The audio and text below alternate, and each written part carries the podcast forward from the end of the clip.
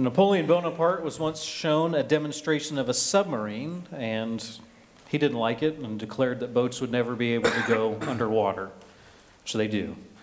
Now, Bulls general manager drafted Michael Jordan in 1984, and he said that he wished Michael was taller and was better at defense because he would never turn this franchise around. Went on to win six championships, and they've never won another one without him. A United Artists executive rejected Ronald Reagan as the lead for the film The Best Man because he thought he didn't have a presidential look. Reagan went on to win two of the biggest landslide election victories ever. Darryl Zanuck, a movie producer in 1946, said that television won't last because people are going to get tired of it. Now, most people have multiple televisions in your house. A Boeing engineer said there will never be a bigger plane built. That was after the first flight of the Boeing 247. It's a twin engine plane that sat 10 people. So they've gotten much bigger than that. And Alex Lewyt, the president of a vacuum company or a vacuum cleaner company, predicted in 1955 that in 10 years, nuclear-powered vacuum cleaners will be a reality. Um, they're not. Life can be unpredictable, can it be? None of us can predict what is around the corner, but that certainly doesn't stop us from trying. And the only certainty really in life is death. Some might say taxes, but trying to live in this unpredictable life can be difficult. It can be hard at times even to make decisions or to function. I remember as a child, I would get decision paralysis even from simple things. Uh, my dad would ask me, Hey, do you want to go to work with me today or do you want to stay home with your mom and go to the store? And I would break down in tears and cry, losing it because I couldn't decide. Well, which one's going to be more fun? I just don't know. It's too unpredictable. And that overwhelmed me and it was terrifying. Now, maybe that wasn't the case for you, but there are other things that can be overwhelming or make you anxious. Right? The unpredictability of elections that are right around the corner, the economy, the moral state of our culture. Maybe you're facing some uncertain circumstances in your own life. In our passage today in Ecclesiastes 11, Solomon is going to give us some wisdom on how we can live when life is unpredictable. And what we can do even when it is unpredictable and the way forward isn't always clear. So, if you would, turn with me in your Bibles to Ecclesiastes 11, and we're going to see Solomon give us a couple things we can do in response. And stand with me, if you are able, for the reading of God's Word. Ecclesiastes 11, verse 1 Cast your bread upon the waters, you will find it after many days. Give a portion to seven or even to eight, for you do not know what disaster may happen on earth. If the clouds are full of rain, they empty themselves on the earth. And if a tree falls to the south or to the north, in the place where the tree falls, there it will lie. He who observes the wind will not sow. He who regards the clouds will not weep. As you do not know the way the Spirit comes into the bones in the womb of a woman with child, so do you not know the work of God who makes everything. In the morning sow your seed, and in the evening withhold not your hand, for you do not know which will prosper, this or that or whether both alike will be good. Light is sweet, and it is pleasant for the eyes to see the sun. So if a person lives many years, let him rejoice in them all. But let him remember that the days of darkness will be many, and all that comes is vanity. Rejoice, O young man, in your youth. Let your heart cheer you in the days of your youth. Walk in the ways of your heart and in the sight of your eyes. But know that for all these things God will bring you into judgment. Remove vexation from your heart and put away pain from your body, for youth and the dawn of life are vanity. The grass withers and the flower fades, but God's word stands forever. Let's pray. Lord, I ask that you would be present this morning, that you would help us. Life can be so hard. It can be difficult to know what's around the corner or what's around in the rest of our days. I pray that you would illuminate your word for us, that your Holy Spirit would come. It wouldn't be my words, but it would be your words and your power, and you would help us to see what you have to teach us. Pray this in your holy and precious name. Amen. You can be seated. So, our first point in your bulletins is because of the unpredictability of life, be generous and work hard. Because of the unpredictability of life, be generous and work hard. Our preacher Solomon, he starts in a strange place. He begins by telling us to be generous. You would think that his advice about preparing for unpredictability would be telling us how we should invest our money, right? How we should save or make sure we got a good six month cushion just in case. But he doesn't say that. Instead, his caution isn't to save our money, but to give it away. Verse 1 Cast your bread among the waters, for after it you will find it after many days. Now, some don't really like these verses. so They might attempt to interpret them dif- differently. Um, they think, well, this must be about investing and sending grain across the Mediterranean Sea. And then the next verse about these portions, it's about investments. After all, I mean, the main lesson of Ecclesiastes is you're going to die, so you better make as much money as possible in diverse investments to make your life worth living. That's what we've been reading about, right? No. Now, I don't think that interpretation is given in malice, the passage. It is a little vague and is slightly unclear, but I think that sometimes we just find what the Bible says so offensive, we have to change it to match our assumptions. And I don't think the Bible is, and we don't like it when the Bible tells us to be generous, so it must mean something different. What is this metaphor? I mean, we can be more wasteful than throwing bread into the ocean. Okay, even if that bread floated back to me. I don't know about you, but I'm probably not going to eat it. I mean, take your daily bread, throw it down the river, hand it out to the ducks, to the poor, the disabled, the widow, and the orphan. And paradoxically, God says it will return to us. It's not just throw a little of our daily bread to others, but I think it's that we should just continue to be generous and continue to passion, pass it out. Verse 2 Give a portion to seven or even to eight, for you don't know what disaster may happen on the earth. Saying give it to seven people or even to eight people is to continue in generosity, to go above and beyond. Just like where Jesus, this number seven is kind of significant in Scripture. Hey, forgive not just seven times, but seven times seven. Go even more than that. Well, don't just be generous to seven people, go beyond that to eight. And you notice the reason behind the generosity for you do not know what disaster may happen on earth. Typically, we'd say the opposite. Right? Well, disaster might come. So, since you don't know, hoard and save. God's word says, well, you don't know what will come, so give. After all, you might lose it all anyway.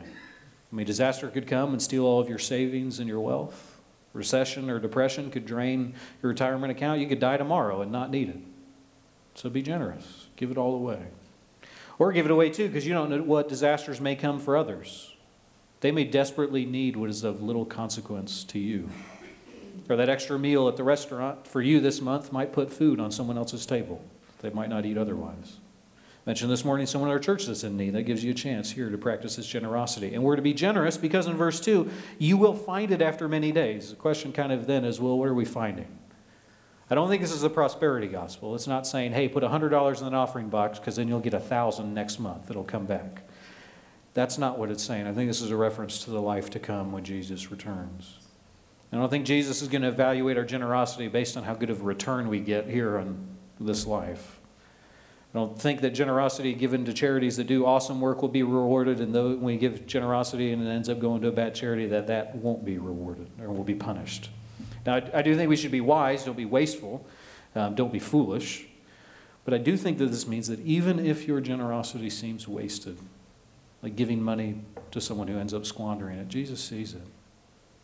And the rewards in the life to come. After all, Christ reminds us in the Gospels that some of the poor we've been generous to have been angels, and some of those that we have ignored and judged are angels too. Now, life is unpredictable, but there are some things we can predict. Life might seem random, but we don't live in a random universe, right? Gravity stays the same. Math, for the most part, stays the same, at least on the level of math that I can handle. I don't know if it gets more complicated as you go up. But verse 3 says if the clouds are full of rain, they empty themselves on the earth. And if a tree falls in the south or the north, in the place where it falls, there it will be. It tells us, well, sure, weather is unpredictable. You just have to watch the Weather Channel. But when the clouds fill up with too much moisture, they're, they're going to rain. It's going to come back down. And when trees fall, they stay where they fall. They don't stand up like ants and go for a stroll and walk around.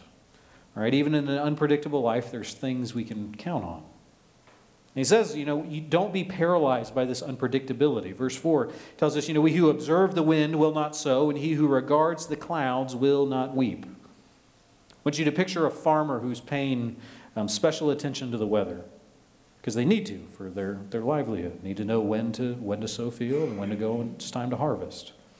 Okay, any farmer rancher would do that, but he gives us a picture of the one who is waiting for the perfect conditions before they plant their crops.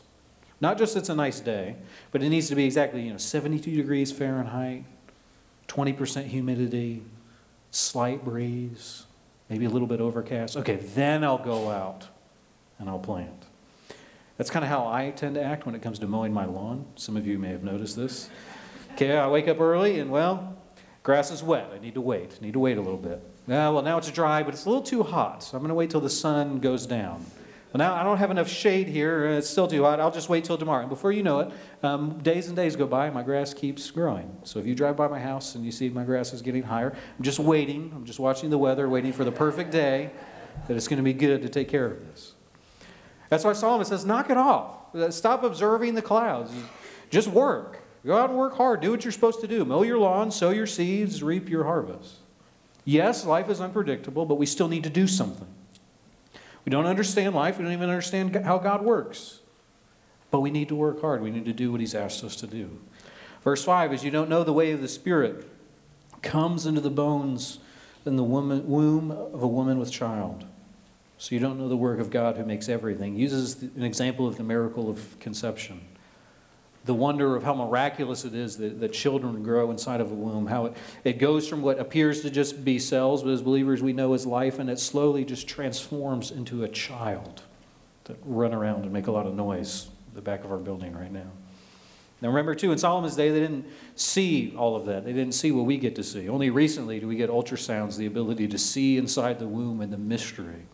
Before you just wondered. You know, many of you probably didn't get to know. Well, I don't know what if it's a boy or a girl. We'll find out when it gets there. But now we, we know more mysteries. But from his perspective, you're saying you're just looking at his stomach, you know something's growing in there, but you don't know what's happening, but you'll wait to see when it comes out. Life is much that way. We can only see it from the outside. We know God's at work. We know He's doing something. Know it's going to be good. Hope it's going to be awesome, but I don't know what it is. Don't know how it's exactly working or when it's going to come. Solomon says, Well, because God is at work, Go to work. Verse 6 In the morning, sow your seed. At evening, withhold not your hand, for you don't know which will prosper. This or that, or whether both alike will be good. You know, work in the morning, work in the evening. You don't know what God's doing.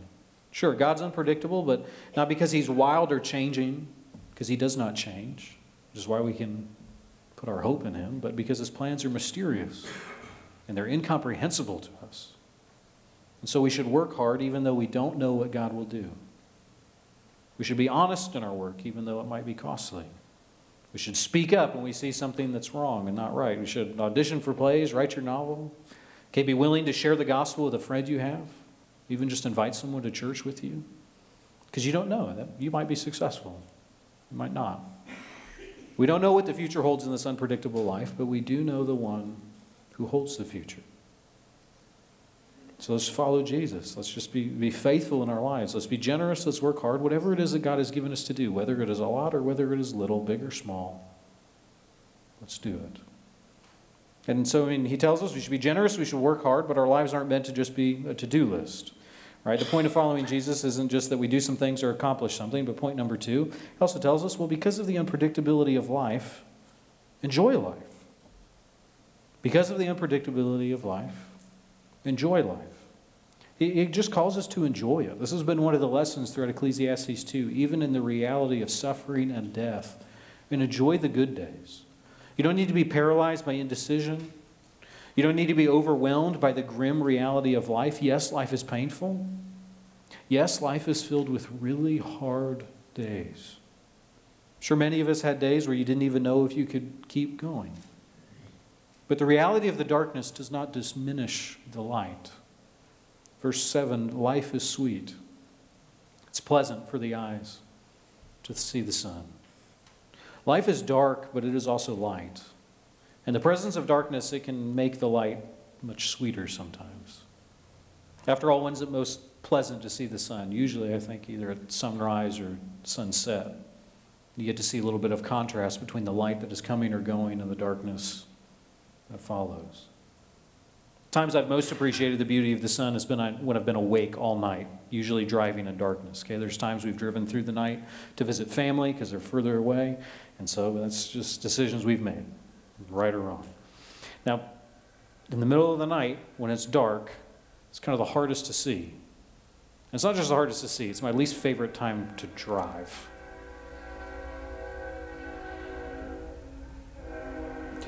Not just because I'm exhausted and tired, but really can't see anything.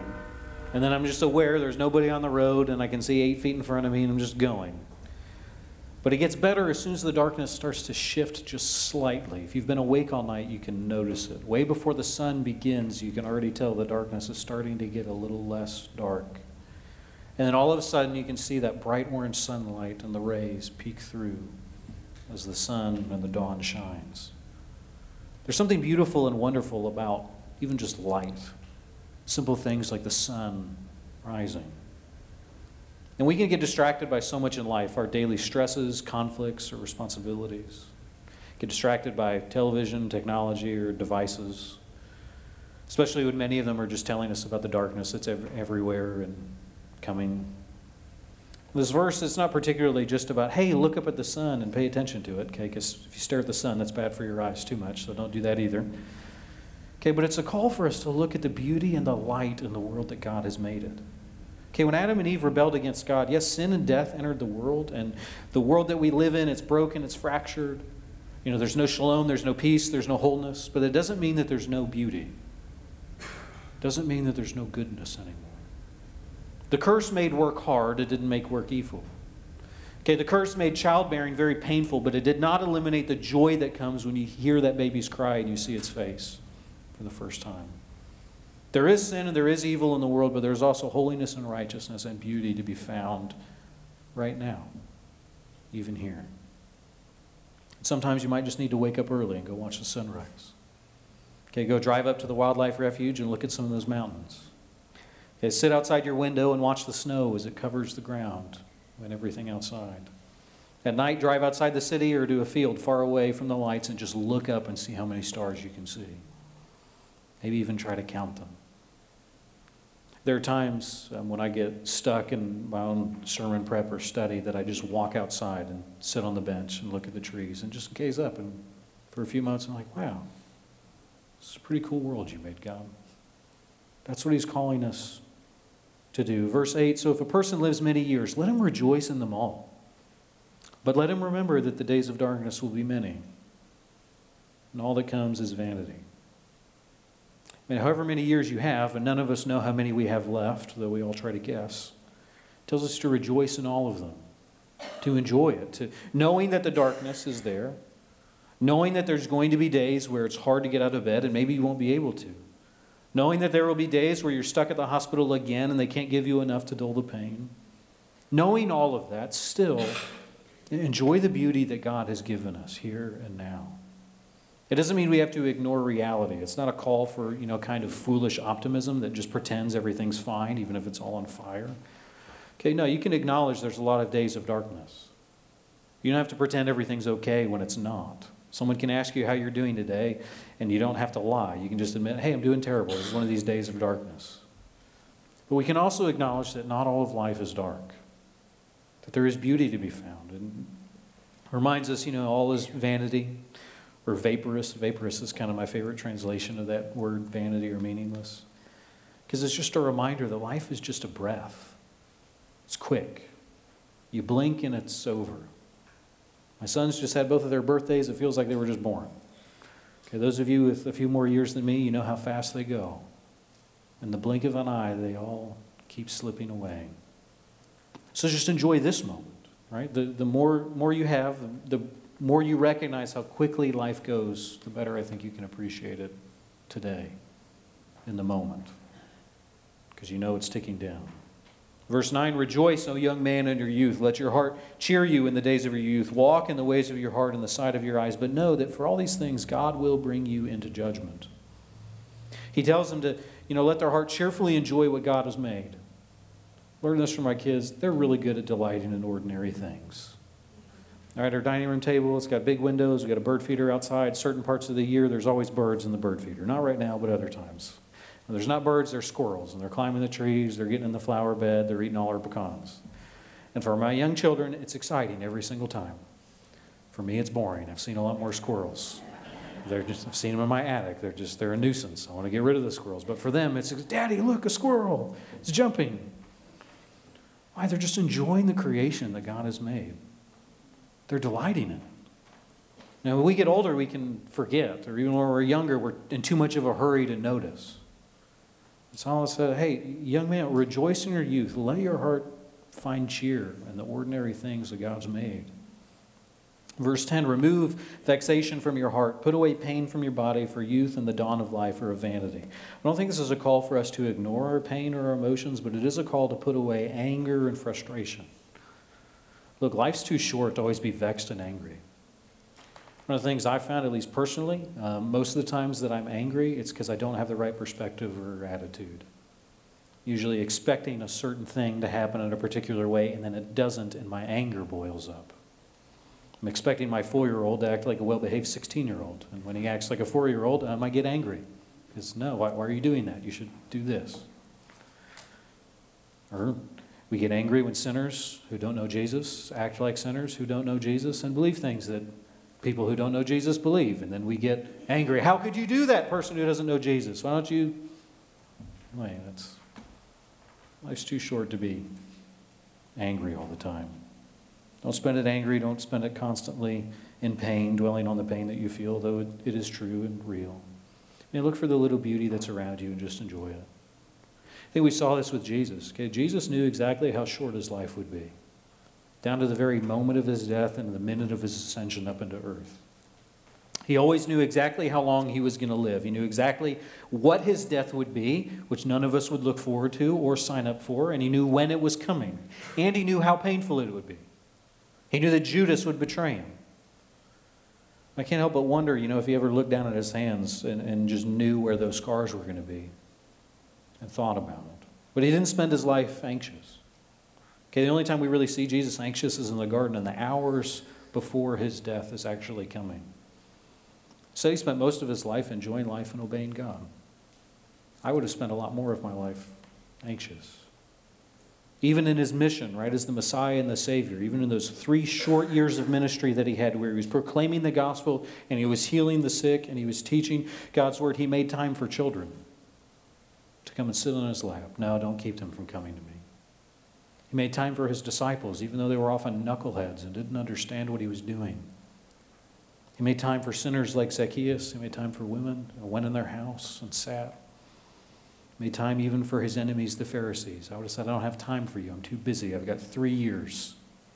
Yet Jesus made time for them. Spent the first 30 years of his life in ordinary obscurity working as a carpenter. Okay, just being obedient to God, just enjoying him in his ordinary, regular life. There's something to learn there. Now, if we aren't careful, right, this sermon can sound a little too much like generic wisdom. You just sound like a popular self-help book with a cool title that sold thousands of copies. Not the one, not the title of this sermon, obviously, but you know, a better one. Uh, but we don't need empty encouragement to just, hey, enjoy life, it's great. We, we really do need the gospel. What, what is what's significant about this? Verse 3, or point number 3. So, because of the unpredictability of life, follow Jesus. Because of the unpredictability of life and the unpredictability of life's end, need to follow Jesus. I don't want you to get the wrong impression from the sermon, okay? I don't want someone to be able to take this and apply it to their life, be generous, work hard, enjoy all the beauty around them, and do all of that without Jesus. Because you'll find out when you stand before the judgment seat of God that you missed something incredibly important. So, what's uniquely Christian about this idea, what Solomon is calling us towards? What does the gospel have to do with this? What does the, the reality of life and death and the resurrection of Jesus have to do with enjoying life and its unpredictability? We see this in the key phrase of verse 9. Rejoice, O young man, in your youth. Let your heart cheer you in the days of your youth. Walk in the ways of your heart, in the sight of your eyes. But know that for all these things, God will bring you into judgment. Did you catch that key phrase? Know that for all these things, God will bring you into judgment. I think that's part of the key to the whole book of Ecclesiastes. We'll see it next week. It's the last two verses in chapter 12. Life, life is vaporous, it is quick, and you're all going to die. Most of what we chase in life is not going to satisfy you, and then you'll die after that. But the most important thing for all of us to keep in mind is that one day we will stand before the judgment seat of God. And standing before Him, all of our actions will not be meaningless anymore. They will have more meaning than we could ever possibly have imagined. So we shouldn't just go and be generous just because it's a good idea or it's nice advice. We should be generous because we are trying to follow Jesus. Lots of people on earth can give away more money than we could ever imagine. They could give it away for tax reasons or to get buildings named after them. or any other impure motive. Being generous without following Jesus isn't going to earn you anything except for more judgment when you come before Him. Don't just go and work hard to make the most of your days. Okay, work hard because you're following Jesus, because you love Jesus. Work hard as if you're working for Jesus, because you are. And one day you're going to show up at the boss's office and answer to him. Or just being productive isn't going to impress God very much if that's all we have. Hey, look at what I accomplished. Say, well, what did you do for me? What did you do with me?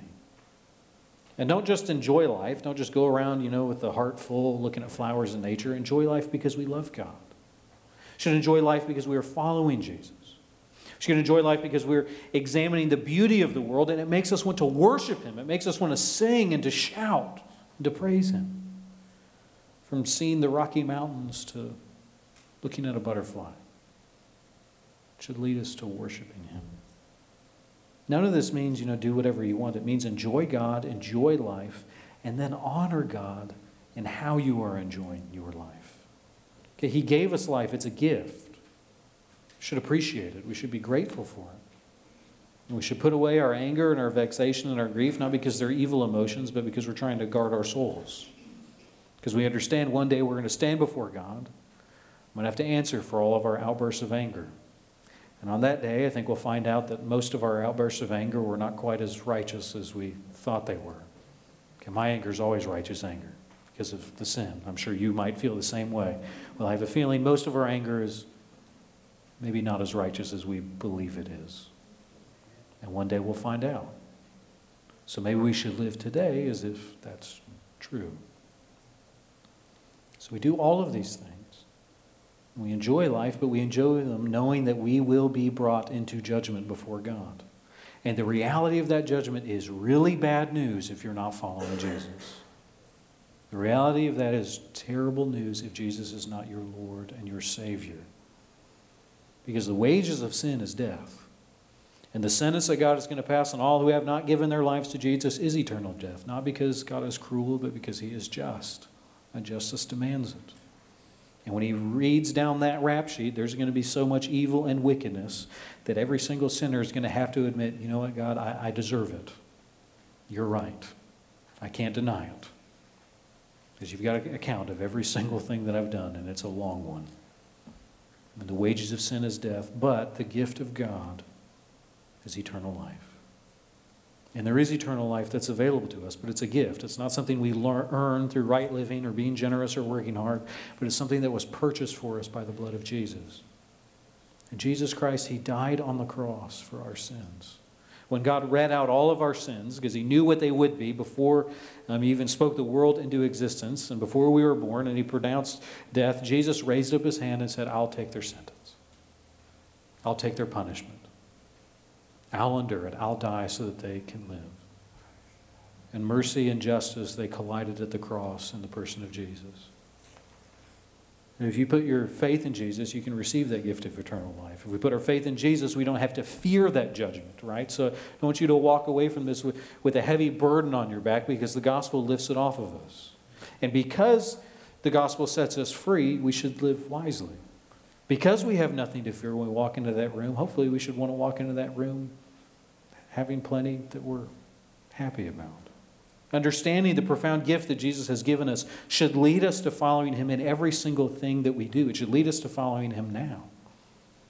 Right? Some Christians, they understand the beauty um, of eternal life in heaven and what a profound gift that it is, but they don't really recognize the profound gift that they've been given right now, today.